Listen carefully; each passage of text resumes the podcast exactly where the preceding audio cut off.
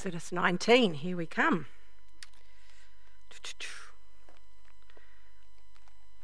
We find ourselves, and the, well, the Israelites find themselves three months into their epic adventure into the desert. I sort of was, I was thinking about that and thinking the first three chapters took 40 years, and then next, how many between 19 and 3 is only three months. So there's been some really significant things happen. And we're back at Mount Horeb or Mount Sinai. Now, oh, I didn't get the clicker. Where's the clicker thingy? Will you, do, if I just point, will you just do it when it's time? Yeah, doesn't matter. Okay, so I've entitled this morning Preparing to Meet God. And um, thank you. Forgot about that bit. There we go. Mountains. These are a couple of shots, a few photos that we've taken over the years. This is oh, the same trip actually. This was a sunset over Powell Hut, a sunrise, should I say, over Powell Hut, and this is us on the top of Mount Holdsworth um, the, at the Trig. And then that's the Kepler Mountains range where we did the Kepler track and Jan- had the, um, the pr- privilege of doing that in January. Um, yeah, as you can I'll just, yeah, I'm going to go back a bit actually. I've forgotten one bit, which is ko Mount Hector te maunga, ko te awa kairangi te awa, ko whaka, um, whakatiki ko Bennett taka ko Kiri taka. I love adventure and I love mountains because being the, on the tops, you can't beat the views, and a bluebird day surrounded in snow is just magic. And it's sometimes hard work getting there, um, but it's definitely worth it. Views, satisfaction, and the peacefulness on the tops. There's no cars or traffic or horns or sirens. And it's sacred, and it, I don't know, it just feels closer to heaven to me. It's special time and it's a privilege, especially when you're in national parks like ours. And it's little wonder that high places have, have been sacred and special, have a special role in many cultures. Maori culture, to point, for example, the first line of my mihi is the mountain that I, or in most, the mountain that people, or the, uh, the maunga that the iwi hails from and who, what they see as sacred. The Bible also documents important events that happen around mountains. Noah, in, in the story of the, the ark on Mount Ararat, Ararat, Elijah on Mount Carmel, Abraham, Mount Moriah, and then Jesus goes to high places as well, for his example, for his transfiguration. I specifically chose this passage because we got to choose. We had all the whole of Exodus put out I specifically chose this passage because chapter 19 seemed to be like a gap filler. It was sort of in like a bookend. It was in between. Um, it was like a stopping point and a starting point all at once. There was there was no there was no parting of the Red Seas. There was no manna or plagues or quail or fiery um, things or water gushing out of a rock. And even like chapter three that I talked about a few weeks ago, where Moses was last at this mountain, there was a burning bush. It was like a turning point in, in the story, a time of preparation, a poignant moment for God and his people. So, chapter 19 is like a bookend, but it's also the starting of something new. It's a foundation for things to come, and we see Moses coming of age. Sometimes we kind of ignore these little these chapters in between the big stories because nothing much sort of happens. But actually, without chapter 19, chapter 20 couldn't happen or wouldn't happen. Oops, sorry, that's the Ten Commandments. Bit of a spoiler alert for next week. But it just couldn't happen. It's like a foundation on a building. You can't see them, but without them, the building would fall down. Throughout Scripture, this message of building on strong foundations is um, quite is, is shared. Matthew seven twenty four, the wise man built his house on the rock, compared to the guy who built his house on the sand. But it's just an example of a foundation. And I've been working in Wainuiomata for the last three or four years, and there's this, a new subdivision has sprung up, and there's houses all over that now. But they spent 18 months just working on the groundworks. There was nothing happening. It was just bulldozers, diggers, all sorts of things. No houses were being built. They spent 18 months, and then the houses just seemed to pop up within five minutes after that. So I see this chapter as being really foundational and for God and His people to build on. And God's setting the scene. He's setting expectations. He's putting a line in the sand for his people. And as he builds towards making a covenant with his people. So we're three months in, as I mentioned before, and we see two million people moving through the desert. Now, I've done some reading, and that could be 30,000, it could be two million. It doesn't matter. I mean, for me, well, it doesn't. Well, it could matter to some people, but I read a really interesting ser- um, sermon and little expose on that the other day, but I won't go into that. But um, God providing food, manna, and quail for three million or thirty, two million or thirty thousand, it doesn't matter. It's still amazing. Um, but yeah, we see them moving through the desert. They're eating quail and manna. They've got water, drinking water from a rock. They're led by a cloud, and they're followed by a pillar of fire at night. Moses is back at his mountain. Where he was last there, he was alone, he was scared, and he was questioning God. Exodus 3, where God was trying to get his attention. And now we see him. He's a leader. He's physically fit. In this passage alone, he goes up and down Mount Sinai four times. He's spiritually in tune with God, and he's obedient and he's leading God's people. This chapter, Exodus 19, can show us how to build on our foundations and prepare us to meet with God. So, in the um, scripture, I found five P's and three T's to help us remember those things. So, the five P's remember his promises. In verses 3 and 4 of chapter 19, back in chapter 3, God had promised Moses that he would set his people free. And the first thing God does when he's speaking to Moses in chapter 3 is he says, Remind the people of several things, actually. But he says, Remember what I have done. The people have seen God at work and have been part of this great experience, the parting of the Red Sea. They're free now and they've been reminded to, to remember what God has, has said, has done, what He said He would do. You to tell the people of Israel yourself what I did. And it said, He tells them, He says, You saw, I took you out on eagle's wings. And Moses is to remind them who they are.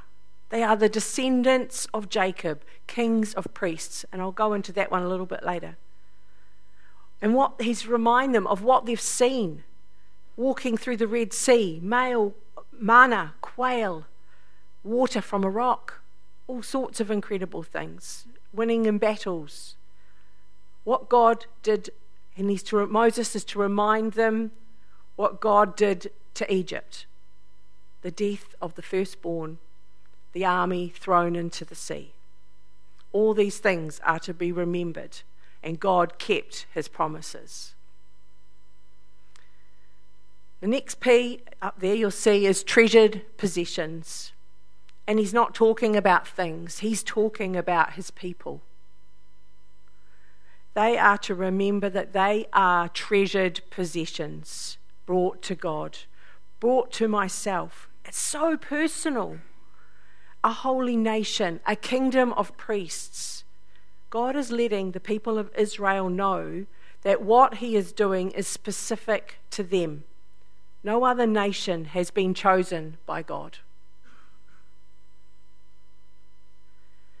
Now, the next bit is the, is the longest bit because I've called the whole talk Preparing to Meet God.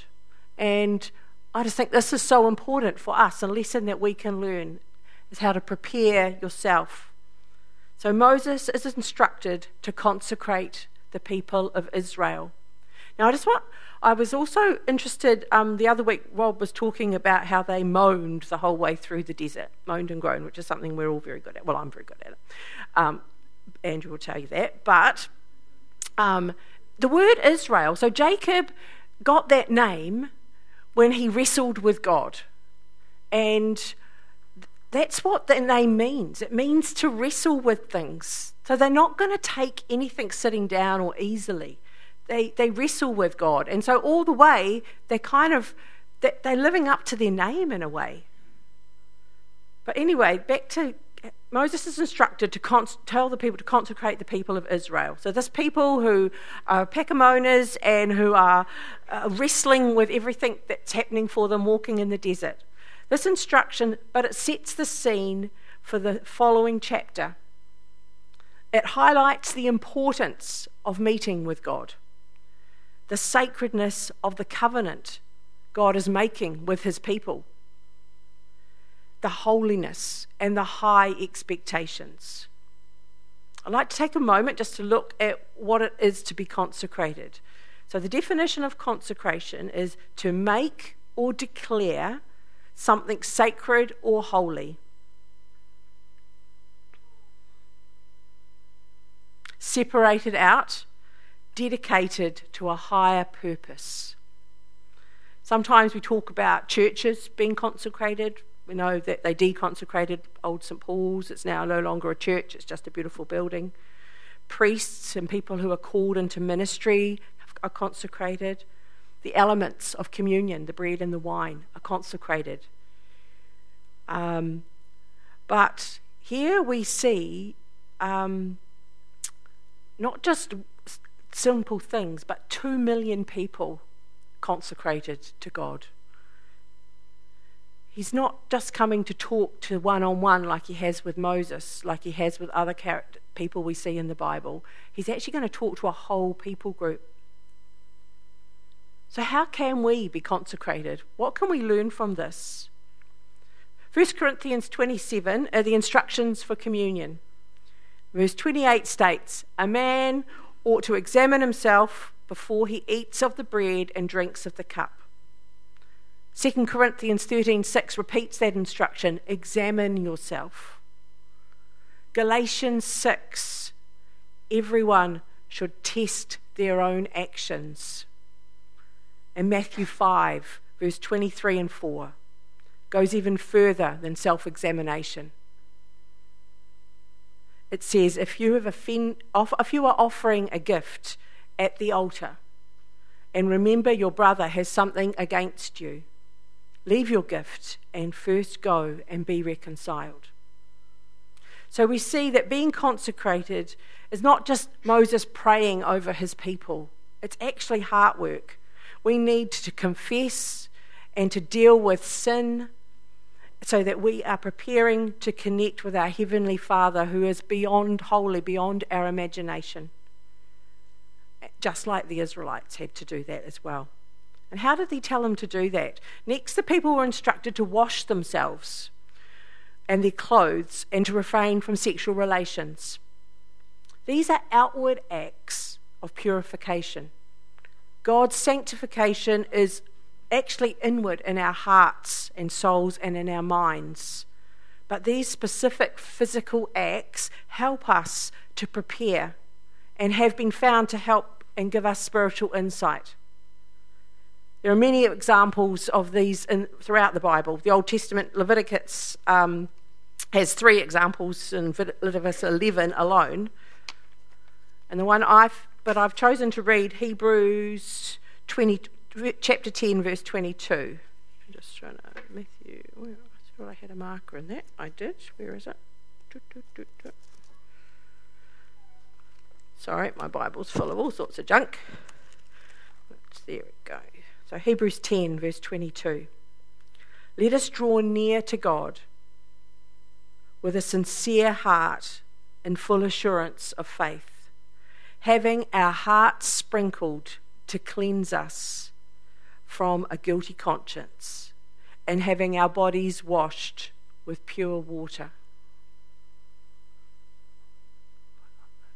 No. So Jesus' attitude was that washing our hands as a tradition without going that next step and examining our hearts was actually pointless. It's a bit like a wedding, really. We have these wedding preparations, which are grandiose. We have the beautiful dress, we get the hair, the nails, the tuxedos, we have the cake, we get everything ready for the party. But actually, marriage is a farce if you don't do the heart and the head work and don't make sacrifices and don't actually talk about the, the things that are different about each other and don't actually do the hard yards. And it goes deeper, and you have to prepare. And the refraining from sex is similar. It removes a distraction, it's a sacrifice. It's equivalent to fasting, a way of giving up a basic human need for, greater, for a greater cause. So, preparing yourself to meet God is that important. And then the, the last, or two, one more P, the people responded together. So, as I said, what have we had? We've had We've had that He rem- wants us to remember pro- the promises He made and the promises that He keeps. God wants us to remember that we are His treasured possessions, just like the people of Israel, and that we have to prepare ourselves. The, in verse 8, it says, The people responded together.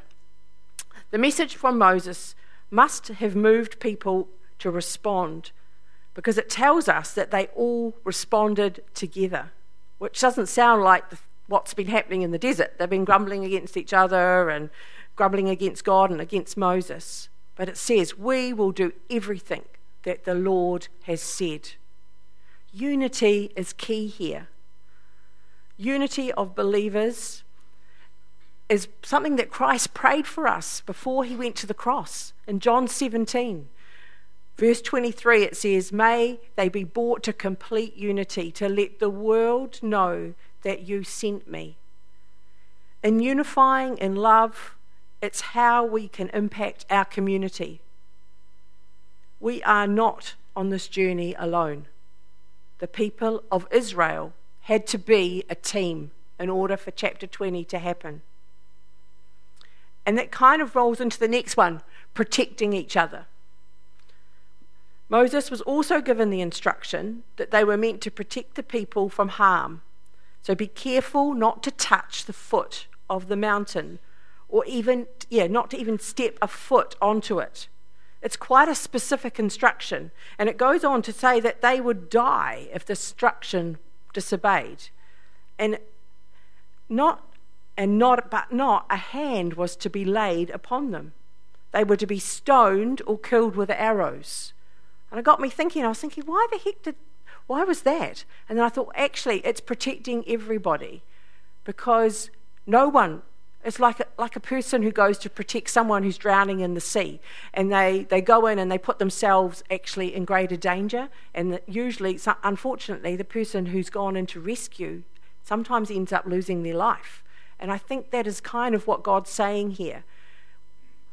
You've don't, don't go and protect them, on, don't go and grab them, pull them back, because then you are going to step your foot on that mountain as well. And this is a sacred, holy place.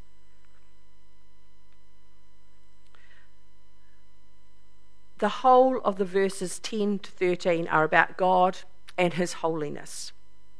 We are not worthy to come into His presence.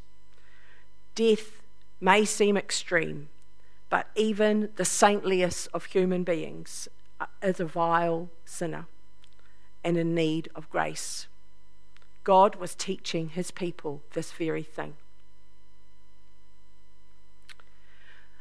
Now we're going to move on to the three P's. T's, I mean, sorry. Three T's. Trumpet sounded. The trumpet sound. To me, I've just made that God was trying to get his people to listen. God was going to descend the mountain in a cloud. He was going for the very first time to speak to a whole group of people, not just individuals. Thunder, lightning, clouds, and trumpets. And I think from this morning's reading, they said a ram's horn, those mm, really significant sound. It's sort of beyond my imagination. A combination of being in the middle of a huge storm while standing in a great cathedral and fireworks going off. Standing with the sun on my face on a narrow mountain peak. I could slip at any moment. It's so scary, but it's so exhilarating at the same time. God wanted to be heard. He wanted his people to listen. Then the mountain trembled. And when you tremble, it's kind of that whole fear thing. It's, it's, it's teaching us about respect, it's uh, an awe. Verse 16b says, The people trembled. Verse 18 says, The mountain trembled. In 2019, our country experienced Whakaari Island. There was a small group of people who were killed and people were injured, but those, the, those who were injured got spread throughout hospitals throughout our nation. The horror and fear of this event. I'm not sure it's directly translatable, but the smoke and the trembling of the earth. We as New Zealanders know what it's like to experience earthquakes. God meant business the hugeness of this mountaintop experience sent fear and awe among the people. And then the last T, the mountaintop. And to me, being on the top of a mountain is the most important thing. It's the, the, the apex of it, the, the, the peak. The people st- were to stay at the bottom, and Mount, Moses went up the mountain. Before his death, Jesus took a select few to the mountaintop for his transfiguration. This is Raphael's version of it. I think he only took two or three people up, but then they met Elijah and Moses and a few other people up there, so I don't know who else Raphael put in there, probably his home group. Anyway, the people stayed at the bottom, and Moses went up the mountain before his death. Jesus took a select few to the mountaintop for his transfiguration. But today, God offers this for all who have chosen, all who are prepared, all who believe in him and believe in the work of Jesus on the cross. To me, the top is the pinnacle, the most important thing, and that is to be and know what God's presence is like. We're all being invited to prepare for whatever God has for us next. Let us come with expectation, with prepared hearts, in humility and in awe, set apart, trembling, listening out for the trumpets and watching out for each other.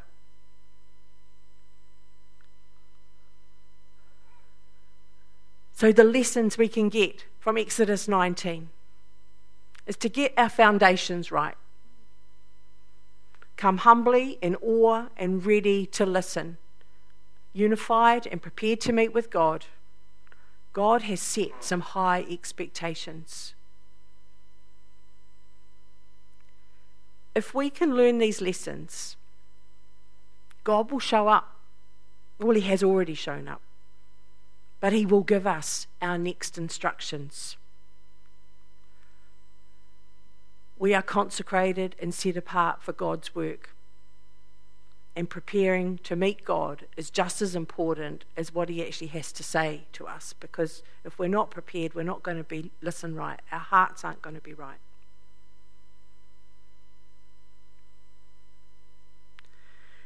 I'd like to pray for, the, for us as a church. I'd like to pray for us as individuals. We are told that we are a chosen people, a royal priesthood. We have been called to this place to serve, to love, and to be set apart to build God's kingdom. Every week, there's prayer offered over here, but I need prayer every day. You know, I take offense at things and I have to really work out my attitude towards other people. I get angry quite a lot. Might be just little things, but those little things are like seeds that can gnaw away. We all need to sort those little things out on a daily, daily process. So, as I said, every week there's prayer over there, but there's also people sitting next to you that can pray for you. There's people in your home groups that can pray for you. There's elders, there's all sorts of people. We all need that prayer because God can move wherever you are sitting. So, take a moment to prepare yourself for the week. Jesus invites you to walk with Him in our communities, with our families, and with our friends. So, I think, I'm just going to pray now for us. And then I'm going to finish with Ephesians 3, verses 20 to 21. And I'll just finish the, on the last question. Thank you, Lord, that we are your treasured possessions and that we have seen the amazing things you have done. Take us and prepare us for the next step. Protect us and unify us. And as the trumpet sounds and the mountain trembles, set us apart for your purposes.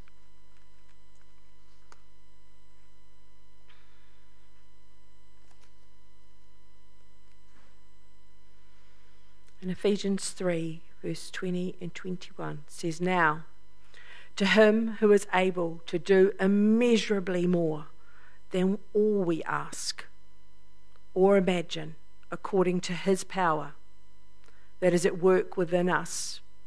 To him be glory in the church and in Christ Jesus throughout all generations, forever and ever. Amen.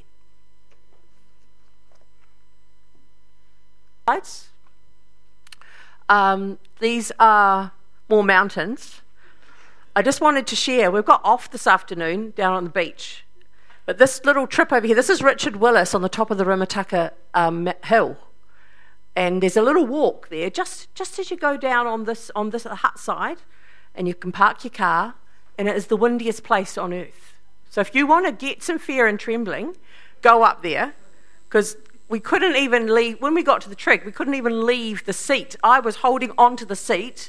We were just being blown. Was this probably the smallest off walk we've ever had. Only six people came. Four of us made it to the summit. The other two stayed halfway down the track and had a cup of tea jean and gail. Um, but yeah, it's um, it was great, and so yeah, I'd really encourage you to come this afternoon. Come and get prayer before if you need it, and also come and help because those small things, just tidying up our own local beach, those small things are the seeds that God is planting in us and getting us to actually make a difference in our world. Thank you. Thanks, Gary.